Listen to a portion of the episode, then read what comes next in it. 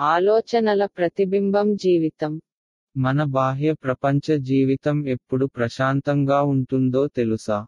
మన అంతర్గత ప్రపంచ జీవితం బాగున్నప్పుడే. అంటే మన మనస్సు ప్రశాంతంగా ఉన్నప్పుడు.